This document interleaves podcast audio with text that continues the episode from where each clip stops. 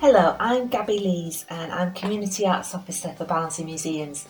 I also coordinate Hear My Voice, which is Barnsley Museum's programme of poetry and spoken word. Hear My Voice has been running since 2016, largely thanks to funding from Barnsley TUC Training Limited. In that time, Hear My Voice has brought poetry and spoken word events and workshops to dozens of different venues all across the borough of Barnsley. We've taken poetry to street corners, in pubs, on market stalls and parks, in an observatory, and even on buses and trains. We've worked with more than 30 community partner organisations and we've been reaching as many people of all ages as possible. People who might not otherwise have ever listened to, or read, or had a go at writing poetry before. And we've now worked with more than 50 poets. So some of those are local writers, but there's also writers from all across the UK.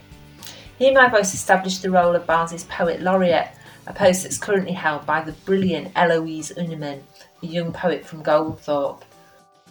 So, like everyone, Hear My Voice has had to slow down a bit this year. Well, I say slow down. I mean, obviously, we've not been able to get out into communities as we normally would.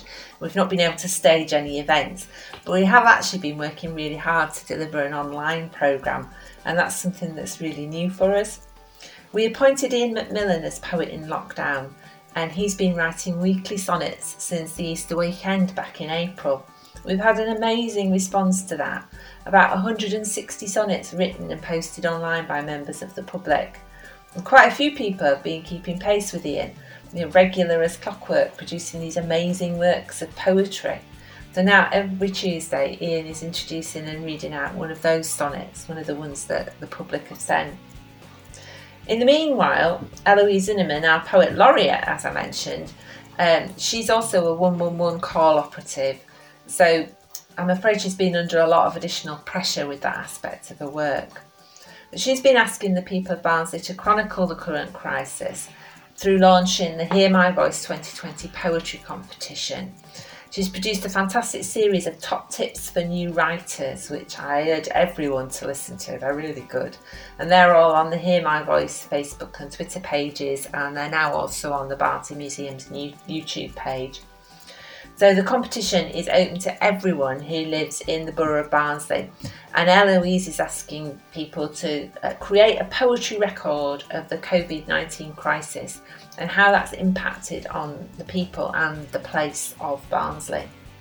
As well as Eloise's top tips, we've also been working with 10 local writers who've produced a fantastic series of online workshops.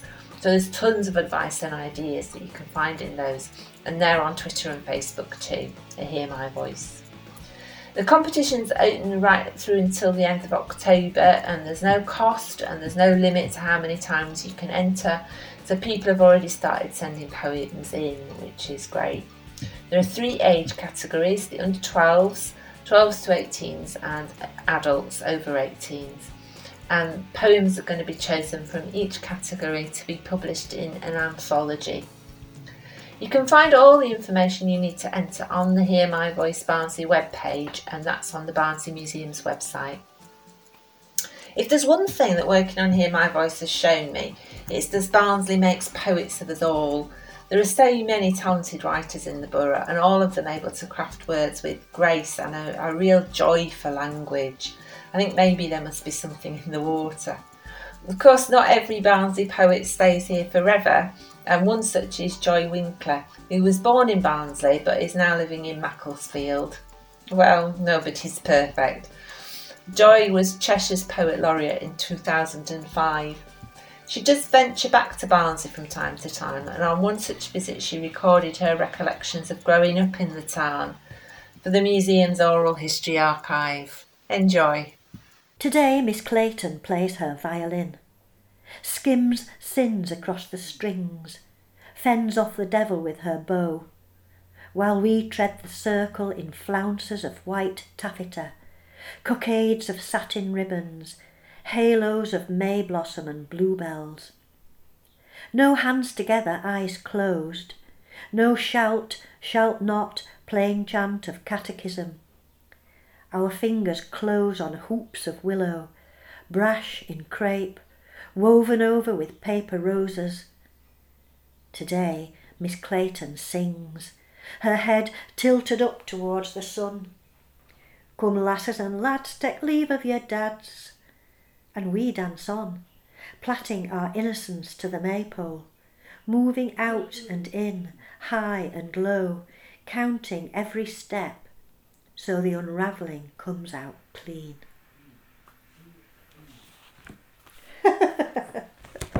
I remember No, doing that myself. That Can was very you? evocative. Yeah, at St Mary's, funnily enough. Yes, Doing well, it, we're still going. Still going. and we didn't know it was. We didn't know it was, you know, anything other than what you should do. Skipping. I, I don't know about Barnsley, but this is about Yorkshire puddings. Um, and this is true. My mother was not particularly a brilliant cook. However, you were no cook at all if you couldn't do Yorkshire puddings. You, just had to do them. Um, in Pogmore, they had this club, working men's club. This is an aside from that. They had a working men's club and they did bingo Sunday lunchtime. And sometimes women came to this Sunday lunchtime bingo session, and the locals called them pudding burners because if you were there at Sunday lunchtime, you'd left your Yorkshire puddings to burn in the cupboard, in the cooker. Sunday lunchtime, Yorkshire puddings were sacrosanct. Nothing would stop them being made. And it took my mum a lot of years from being married to perfecting these Yorkshire puddings. So, of course, she had to pass that on to me. And if she was incapable of making them, then I had to make them. And this is a true incident of um, when I made them for the first time. It's called In the Mix. On the Sunday, my mother gets pneumonia. The Yorkshire puddings still need making. I take four heaps of flour using the big spoon up to her bedroom for approval. Illness clutters the bedside table. Tablets, Vic, the kitchen clock that's usually downstairs in the daytime. Crack the eggs, just enough milk. Her eyes glint like wet glass. I imagine myself cooking on telly, brash like Fanny Cradock. I tumble flour into liquid, flaunt my fork, circle and cut, circle and cut. There's a thickness to the batter that can't be taught. I take it again for her to feel. She wants to use the flat of her hand. I stand there, try not to touch her nightdress, damp, done up to the throat.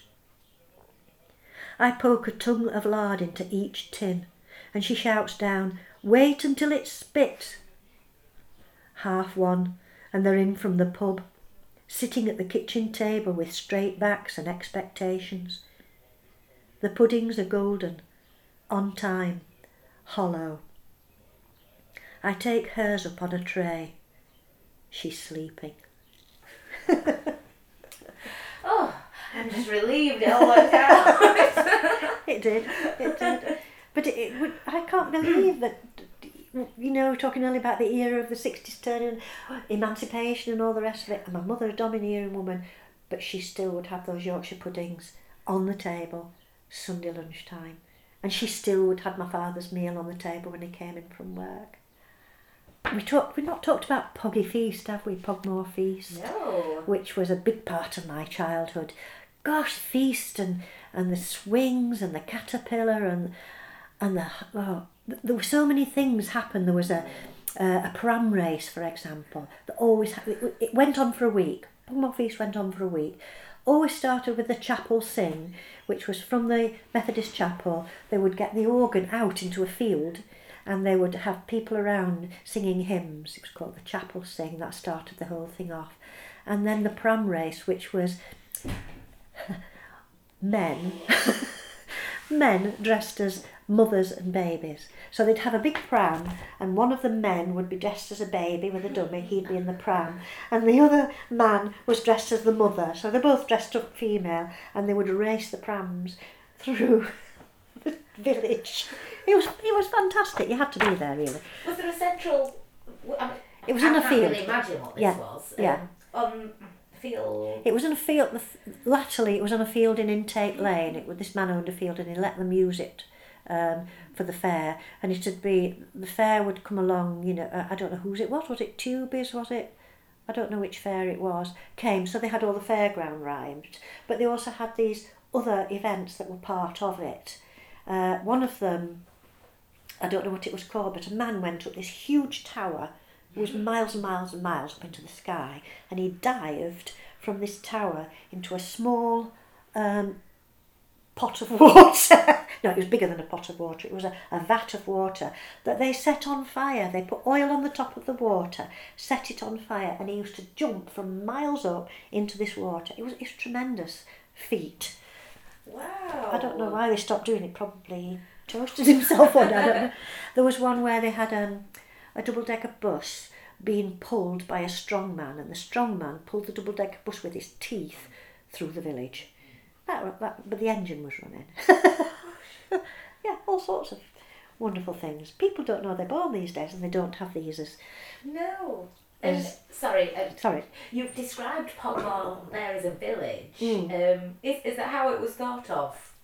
Yes, yes, I think It's very close yes. to the town centre, so Yeah, no, it was thought of as a village. It was before the hospital was as big as it is now. Um, it was just small. It was St Helens Hospital uh, before it was the big one like it is now. So it was just a really old-fashioned um, style of hospital building and hospital. I had my tonsils taken out there.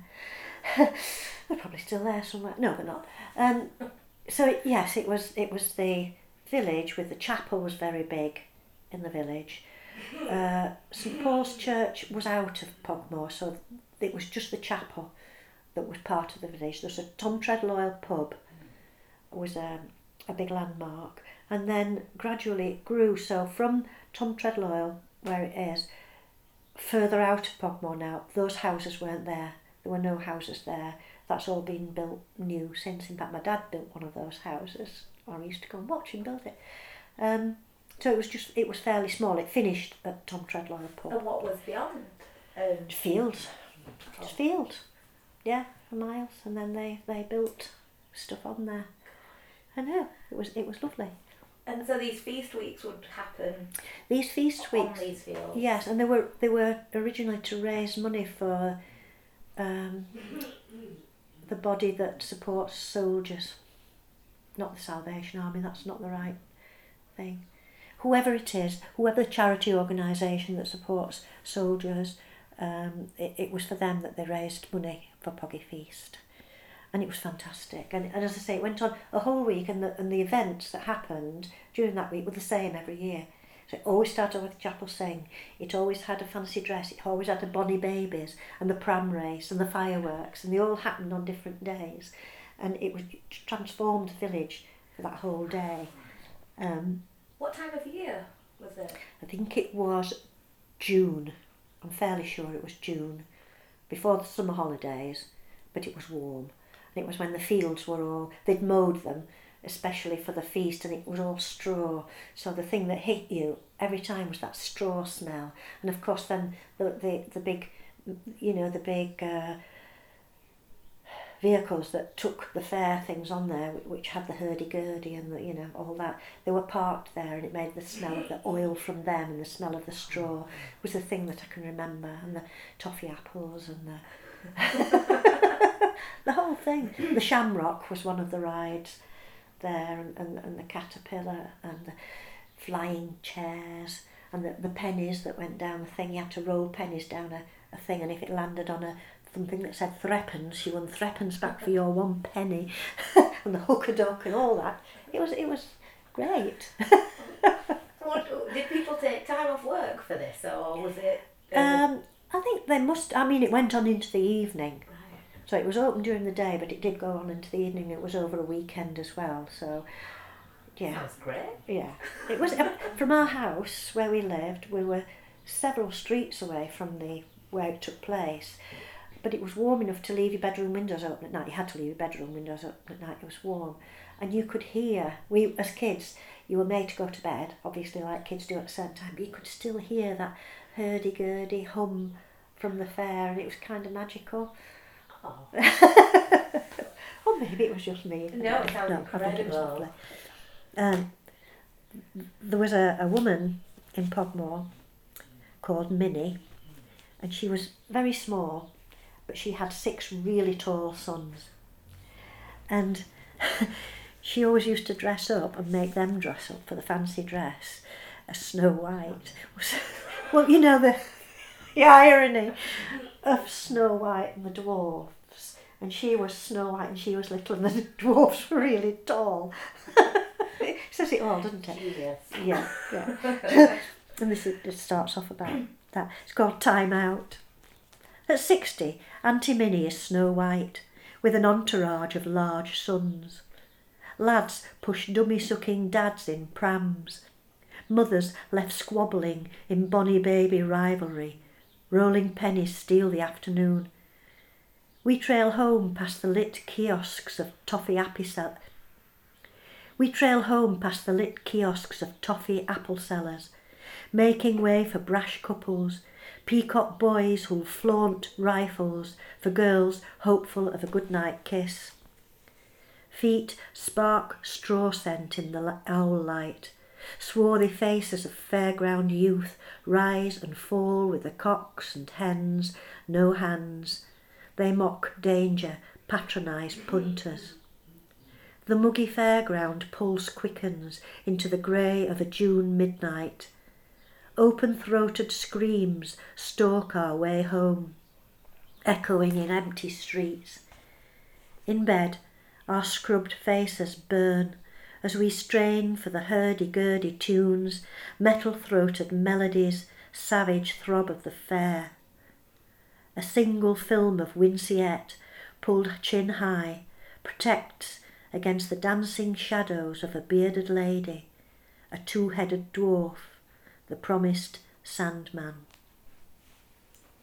And that was really about that fair and when you're a child you you're scared by things that you're not quite sure about. It's don't very understand. dangerous undertone that poem and Yes. very kind of illicit. Yeah, Yeah. yeah. But that I suppose that's how it felt. As a child that's how it felt. Yeah. uh, it was a magical time.